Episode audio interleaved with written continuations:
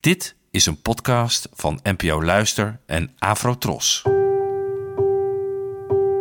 Poëzie vandaag. Met Ellen Dekwits.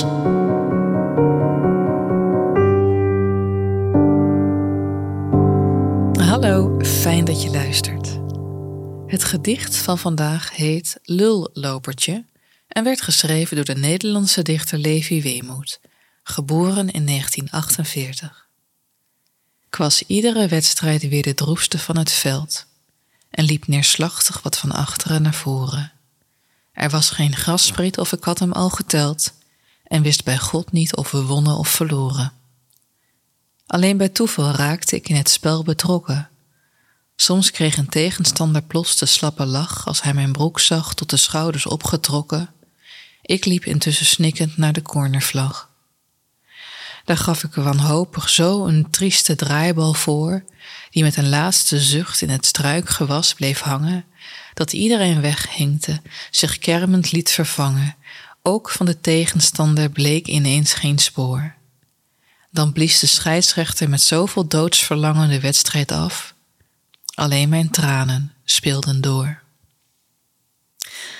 Waar ik altijd weer blij van word, is de poëzie van Levi Weemoed, waarin leedvermaak altijd een glansrol heeft. Het lijden wordt bij hem altijd omgezet in iets lachwekkend, en daar is Weemoed echt een meester in. In het vers dat ik zo even voorlas, staat de kneus van het voetbalveld centraal. En misschien ligt het aan mij, omdat ik zelf altijd de kneus van het voetbalveld was. Maar de manier waarop hier de Gust Vlater van het elftal wordt beschreven, laat me weer helemaal vrede hebben met mijn eigen tekortkomingen aan de bal. En ook een beetje vriendelijker terugkijken op al mijn eigen huilbuien bij de cornervlag. Dit is een typisch vers van Levi Weemoed.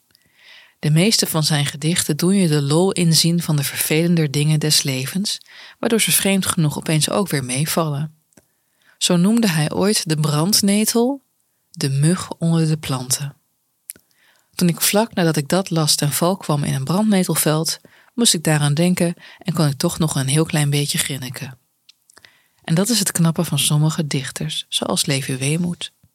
Ze kunnen de treuriger aspecten op zo'n manier verwoorden dat je er weer om kan lachen en zo het leven weer, en overigens geheel ten onrechte, toch niet zo erg meer lijkt. Bedankt voor het luisteren en tot de volgende keer. Afro Tros, de omroep voor ons.